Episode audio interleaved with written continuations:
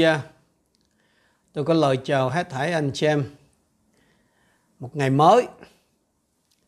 Xin Chúa ban phước cho cái tấm lòng đói khát lời Chúa của hết thảy anh chị em. Như chúng ta biết là tình hình dịch bệnh của Sài Gòn thì nó cũng có những cái dấu hiệu à, khả quan. Nhưng mà các cái quyết sách chống dịch thì vẫn không có gì thay đổi. Chưa ai à, dám à, gọi là đưa ra một cái à, cái quyết định mà mang cái tính đột phá cả ai cũng uh, sợ trách nhiệm hay sao. Và như vậy thì chúng ta vẫn còn có cơ hội để tiếp tục học lời của Chúa.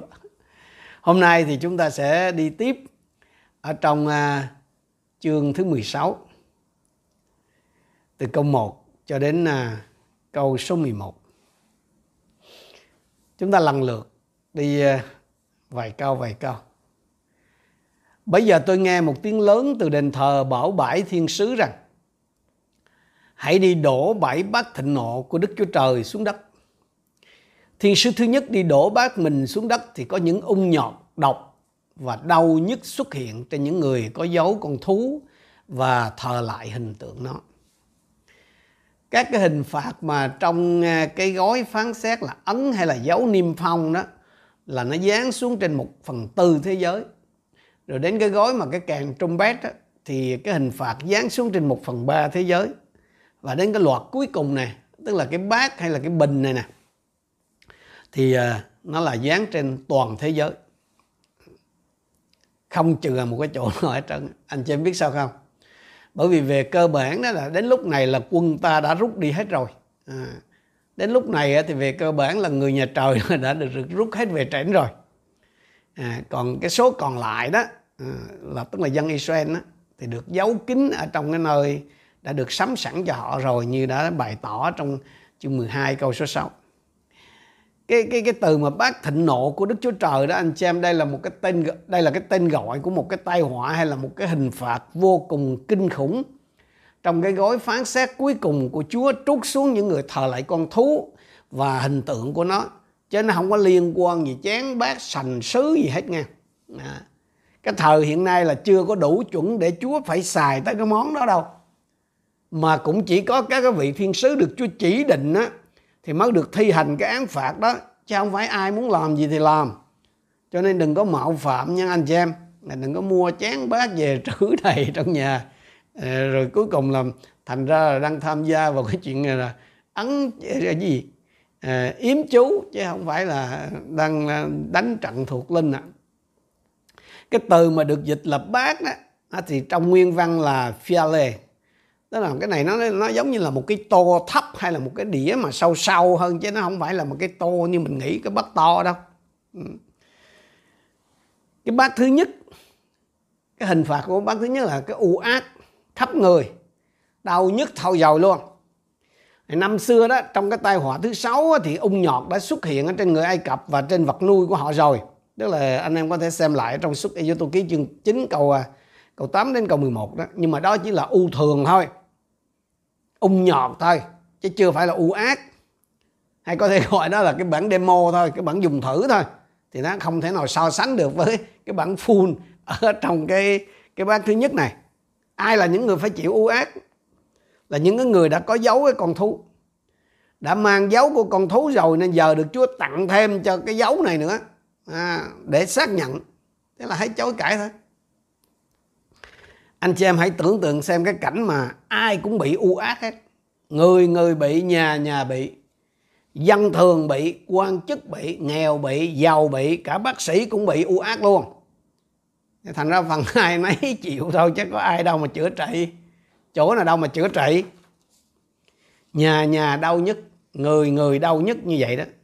Thì anh chị em xem thế là anh chị em tưởng tượng xem là liệu có còn coi đá banh không? Có còn xem cả nhà không? Có thi hoa hậu được không? Có còn xem cái chương trình mà thách thức danh hài không? Còn livestream để bóc phốt để để mà đòi sâu kê không?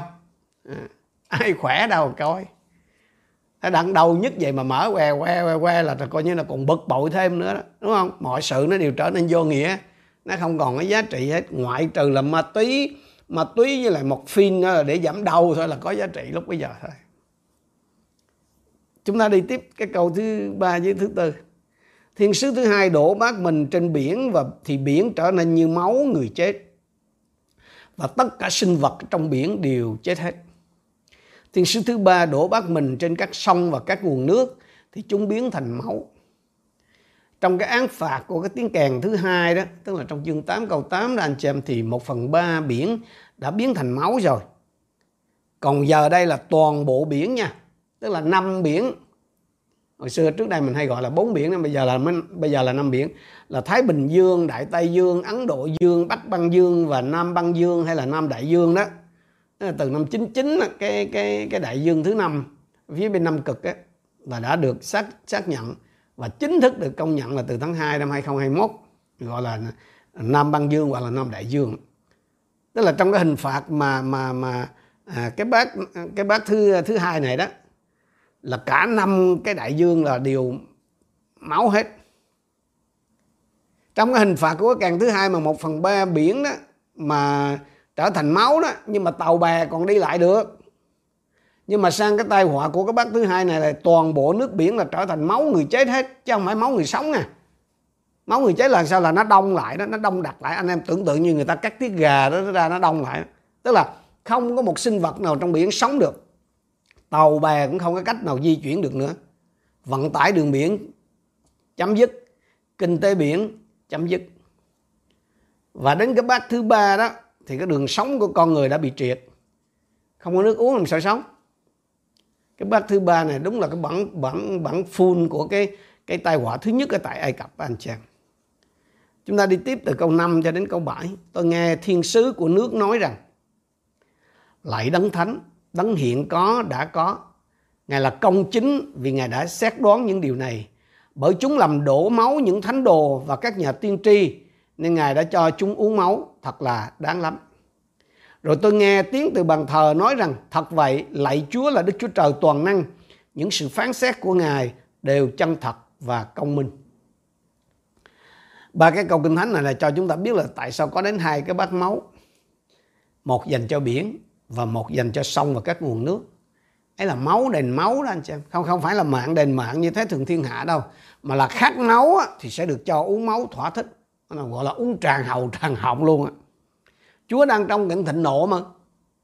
Chúa nín nhịn cái quân khát máu này là từ cái lúc máu Aben đổ ra nó cho đến tận lúc đó cơ mà.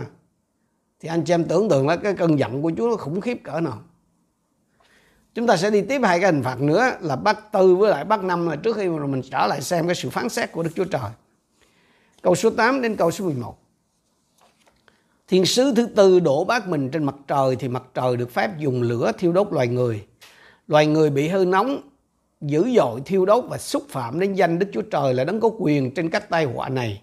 Nhưng họ cũng không ăn năn để tôn vinh Ngài. Thiên sứ thứ năm đổ bát mình trên ngai con thú, vương quốc của nó liền bị tối và người ta cắn lưỡi vì đau đớn. Họ xúc phạm đến Đức Chúa Trời trên trời vì sự đau đớn và ung nhọt của mình nhưng không ăn năn những việc mình làm. Cái hình phạt thứ tư là cái nhiệt độ trên toàn cầu nó tăng một cách khủng khiếp. Như thiêu như đốt vậy đó. Cộng với cái biển đã chết thì thành ra là không có lấy đâu ra gió để mà mà có thể làm mát. Cho nên nóng nó càng thêm nóng anh chị em. Mà cái vấn đề vấn vấn đề mà cái nhiệt độ mà nó càng ngày càng tăng thì chúng ta đã thấy ngay những năm gần đây rồi. Năm sau thì luôn cao hơn năm trước. Nhưng mà đến chừng đó đó, tức là cuối cái kỳ đại nạn đó, thì nó mới là đạt tới đỉnh đỉnh nóng. Anh chị em hãy tưởng tượng là cái cảnh mà đau nhất vì u ác. Lại phải chịu cái cảnh nóng bức mà lại không đủ nước uống đúng là chết còn sướng hơn, nhưng đâu có chết được. À, đó là cái bát thứ tư, còn cái bát thứ năm. Cái bát thứ năm là cái án phạt giáng trực tiếp ở trên ngai, tức là trên cái quyền cai trị của con thú. Cả thế giới bị bao trùm trong bóng tối. Bóng tối ở đây không phải là ban đêm. Nếu chỉ là ban đêm thì chỉ cần bật điện lên là ok rồi. Bóng tối ở đây là nó đặt quánh như thể là rờ chạm được ấy. Không có cái ánh sáng nào xuyên qua được cái bóng tối đó. Tối kiểu đó thì không cần phải bắt buộc không cần chỉ thị 16, 17 gì hết trơn là ai ở đâu cũng phải ở yên đó thôi. Thành ra mới có chuyện là người ta cắn lưỡi vì đau đớn. Cái tai họa thứ năm này kinh thánh nói rằng nó dán thẳng xuống ngai của con thú tức là cái ngai của antichrist. Cái vị thế quyền lực của nó là bị chìm vào trong bóng tối. Nói cách khác là gì? Nó bị tiêu diệt. Điều gì sẽ xảy ra khi một nhà độc tài bị tiêu diệt đột ngột hoặc là một cái chính thể bị sụp đổ cách nhanh chóng như trong trường hợp Afghanistan gần đây chẳng hạn. Hỗn loạn thôi. Mọi sinh hoạt bị đình trệ, ùn ứ, ách tắc. Không ai dám làm gì hay là đi đâu hết á. Mà chúng ta biết là đang khi cả cái thế giới là điều thần tượng cái tay đó đó là antichrist đó. vậy mà đùng một phát, sậm. Mọi sự tối hù luôn, không thấy ổng đâu nữa hết. Thần tượng sụp đổ, vỡ mộng, ê chề đây gọi là yêu cho lắm vào là giờ lệ trào đây. Ừ. yêu quá là giờ ra yêu quái ở đây nè. Đó là cắn lưỡi đau đớn là vậy đó. Không không phải đau về thể lý đó, mà về cái tinh thần. Đau vì cái niềm tin bị sụp đổ. Ai trong chúng ta cũng biết là lưới trời lồng lộng thưa mà khó lọt, đúng không? Nhưng mà trong cái đời sống thường ngày đó, anh chị em, khi mà mình phải chứng kiến cái cảnh kẻ ác nó được thành công trong đường lối mình khi mà mình phải chứng kiến cái kẻ lọc lừa luồn lách nó được thăng quan tiến chức á. Còn những cái người mà thẳng thắn thật thà thì thu thiệt á. Lắm khi chúng ta không còn tin nơi công lý của Đức Chúa Trời. Cái bằng chứng là gì? Là mình đứng ra mình tự xử, mình thế thiên hành đạo vậy đó. Nhẹ thì mình lên án, mình chỉ trích. Còn nặng còn nặng hơn thì mình tìm cách trừng trị tùy theo các khả năng của riêng mình anh em còn nhớ cái câu cái lời kêu gào của những cái linh hồn ở dưới bàn thờ trong chương 6 câu 9 đến câu 10 không? Lại Chúa là đấng thánh và chân thật còn bao lâu nữa Chúa mới xét đoán và vì máu chúng tôi mà báo thù những kẻ ở trên đất không? Rồi rồi Chúa bảo họ thế nào? Hãy chờ đợi ít lâu. Nguyên văn là câu số 11 phải an nghỉ ít lâu nữa cho đến lúc đủ số những bạn đồng lao và anh em của họ phải bị giết như họ. Nói một cách khác, Chúa bảo họ là phải chờ đợi một thời gian cho đến khi cái lường tội ác của cái con thú đó và cư dân trên đất được đổ đầy. Chúa mà tôi và anh em tạo phượng là quan án công bình, nên không có cái chuyện là đụng đâu chém đó đầy cảm tính như chúng ta đâu. Đây là cái nguyên tắc mà Chúa đã từng bày tỏ cho Abraham trong sáng thế ký chương 15 câu 16 đó anh chị em. Đến đời thứ tư, dòng dõi con sẽ quay lại đất nước này vì hiện nay tội ác dân Amorit chưa đầy dậy. Chúa hứa ban cái xứ Canaan cho Abraham và hậu sự của ông.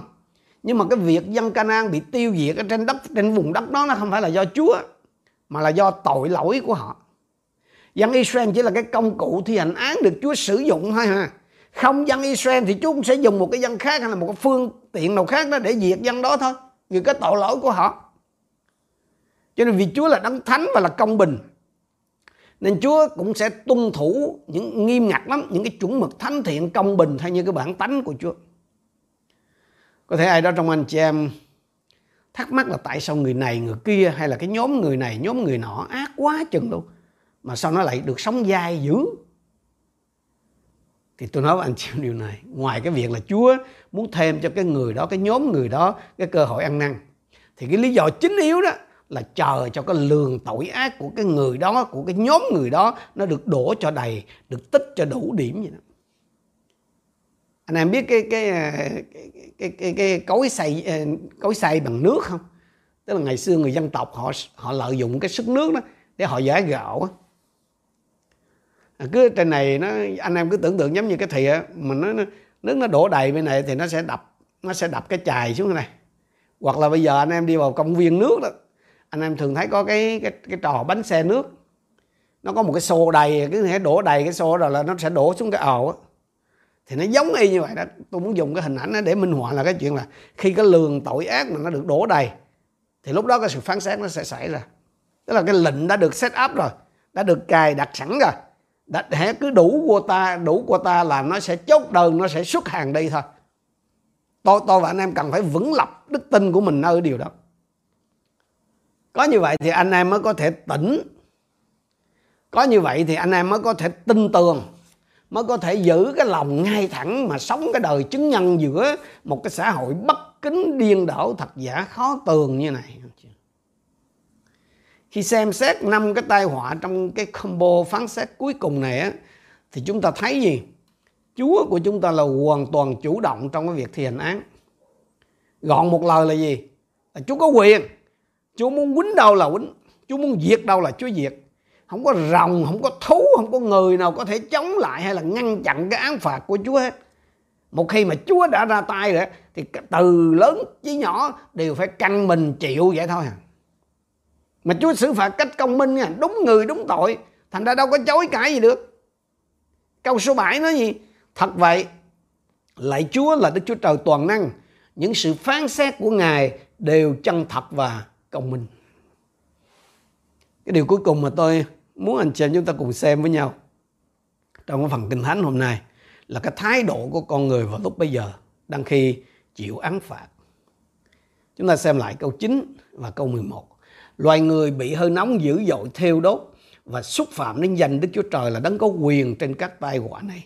Nhưng họ cũng không ăn năn để tôn vinh Ngài. Họ xúc phạm đến Đức Chúa Trời trên trời vì sự đau đớn và ung nhọt của mình, nhưng không ăn năn những việc mình làm.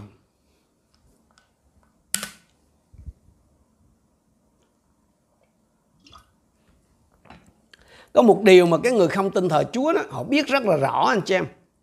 Đó là họ biết Chúa hình phạt họ. Họ biết Chúa là quan án. Họ biết Chúa là đấng xử phạt. Cái bằng chứng là vậy là họ gọi những cái thảm họa tự nhiên là thiên tai. Nhưng mà mỗi khi gặp tai ương, mỗi khi gặp thảm họa đó, tức là mỗi khi mà bị Chúa xử đó, thì họ chỉ kêu trời ra chữ à. Chứ không có chịu hạ lòng ăn năn những việc ác mình làm. Nhẹ thì gì? Ông trời ơi tại sao tôi phải chịu như thế này? Còn nặng á thì nói là trời già bất công là là anh, anh chị em có còn nhớ cái phản ứng của cư dân trên đất khi cái niêm khi cái ấn hay là cái dấu niêm phong thứ sáu được mở không? Chúng ta xem lại trong chương 6 có 15 17 đó các vua trên đất, những người có địa vị cao, các tướng lĩnh, những người giàu có, những kẻ quyền thế, các nô lệ, những người tự do đều trốn trong các hang và giữa các tảng đá trên núi. Họ nói với núi và các tảng đá rằng, hãy đổ xuống trên chúng tôi và giấu chúng tôi khỏi mặt của đấng ngồi trên ngai và khỏi cơn thịnh nộ của chiên con. Vì ngài thịnh nộ lớn của các đấng ấy đã đến, ai có thể đứng nổi? Biết là đang bị đức chúa trời giận, nhưng mà dứt khoát không chịu xin lỗi. Thà chết chứ không chịu ăn năn thà cầu cứu với núi với đá là những cái vật vô tri vô giác. Chứ dứt khoát là không chịu hạ mình xuống kêu cầu chúa. Trong hội thánh à, có cái cô kia. Cô thứ sáu cô bị dương tính. Cô thì cô ở với đời, với vợ chồng con gái là tin thờ chúa. Bị dương tính rồi nhưng mà gọi đi thì không còn cái chỗ để cách ly cho nên người ta bảo ở nhà đó bị dương tính. Con cái thì tin Chúa ở trong nhà đó. Nhưng mà của cô sau này à, hôm à, thứ sáu này cổ mới à, làm chứng lại là cô cũng vẫn lén mở cái kinh dược sư của nghe, rồi cô niệm theo. Nhưng rồi đến lúc mà hết thở được rồi, phổi xẹp rồi đó, tức là buộc phải chụp oxy đó. Lúc đó cổ mới nói, vậy là bên đó không sao rồi vừa khi đó thằng rể của cổ nó bảo là, thôi mẹ chỉ còn nước tình chúa thôi chỉ có Chúa mới cứu được mẹ thôi. Thì của Amen. À, cô kêu Chúa Giêsu ơi cứu con. Đó là thấy Chúa xuất hiện rõ ràng trước mặt luôn. Đó là nhẹ dần. Thở lại được từ từ khá lên. Bữa sau âm tính luôn. Tôi suy nghĩ phải chi ai cũng được như cô sáu này thì chắc được phước lắm tôi nói với anh chị em điều này. Cái thời mà chúng ta đang sống đây là cái thời ăn điển. Thánh linh còn đang làm việc ở trong hội thánh của chúa thánh linh còn đang làm việc ở trên đất này. Ngài còn khiến cho người ta tự cáo về tội lỗi về sự công bình và về sự phán xét đó. Thành ra cái sự ăn năn nó dễ dàng hơn. Cái sự xưng tội, cái sự kêu cầu danh chúa để được cứu đó, được cứu khỏi chết vì bệnh và được cứu khỏi cái sự chết đời đời đó, nó dễ dàng hơn. Còn đến cái thời kỳ đại nạn mà như cái phần kinh thánh mà chúng ta đang học đây ha khi đó đức thánh linh không còn ở giữa con loài người nữa, vì ngài đã được cất lên cùng với hội thánh rồi. Thì thật sự mà nói với anh chị em là lúc đó người ta không thể, gần như là không thể ăn năn. Cái lòng người ta chỉ có cứng hơn và càng cứng hơn đối với Chúa thôi. Đó là lý do mà dù biết những cái tai họa là đến từ Chúa đó, dù biết những cái tai họa là cái án phạt từ Chúa đối với tội lỗi của mình, nhưng mà người ta không chịu ăn năn. Chửi Chúa là chửi cho dứt khoát là không chịu tôn vinh Chúa.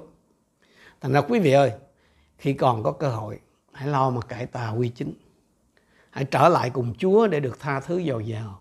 Hãy trở lại cùng Chúa để được hưởng ơn cứu rỗi. Và đây là cái thực kỳ thuận tiện để ăn năn.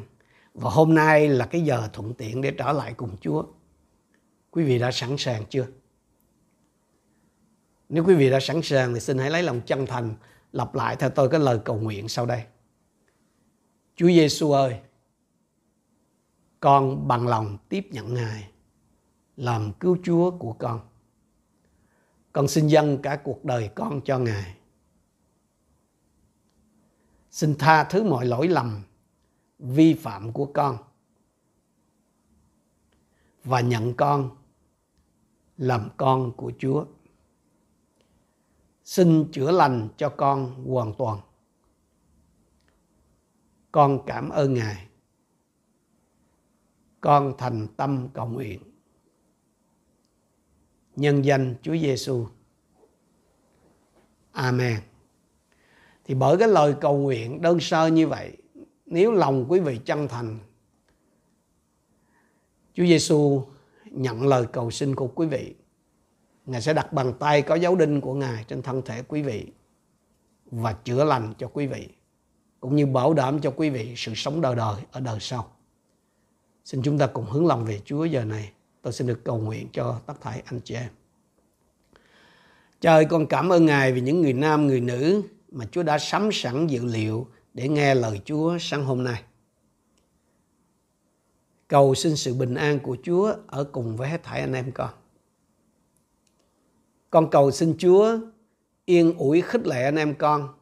Quý tôi tới Chúa, con dân Ngài, những người đang phải chịu bệnh tật ở trên giường bệnh. Xin đặt bàn tay có dấu đinh của Ngài trên họ và chữa lành cho họ. Xin ban cho họ có cơ hội để có thể mạnh dạn công bố rằng tôi sẽ không chết đâu nhưng sẽ được sống, để thuật lại những công việc lạ lùng của Đức Giê-hô-va. Xin đem anh chị em con trở về từ cõi chết. Xin đem anh em con ra khỏi giường bệnh và dùng anh em con làm nhân chứng cho Chúa trước khi anh em con được gặp Chúa ở trong nước vinh hiển khi Đức Giêsu trở lại thế gian này. Con cầu xin Chúa dứt giấy lòng của hết thảy quý đầy tớ Chúa và anh em con tận dụng mọi cơ hội có thể có trong cái thời khắc khó khăn này để rao báo phúc âm về nước thiên đàng của Ngài cho nhiều người càng tốt. Cầu xin Chúa tiếp trợ nuôi nấng con dân Chúa trong cái thời kỳ dịch giả này để dù anh em con phải trong tình trạng cách ly không có làm được việc gì nhưng mà vẫn không thiếu thốn chi. Xin chúa ban bình an cho dân sự chúa cho các đầy tớ ngài và chiếu sáng mặt ngài trên chúng con dùng mỗi một chúng con làm sự ngợi khen chúa trên cả đất. Con trình dân quý đầy tớ Chúa, hết thảy anh chị em của chúng con, cũng như quý thân hữu của chúng con trong ân sủng và sự thương xót của Ngài. Chúng con đồng thành kính hiệp chung cầu nguyện trong danh Chúa Giêsu Christ. Amen.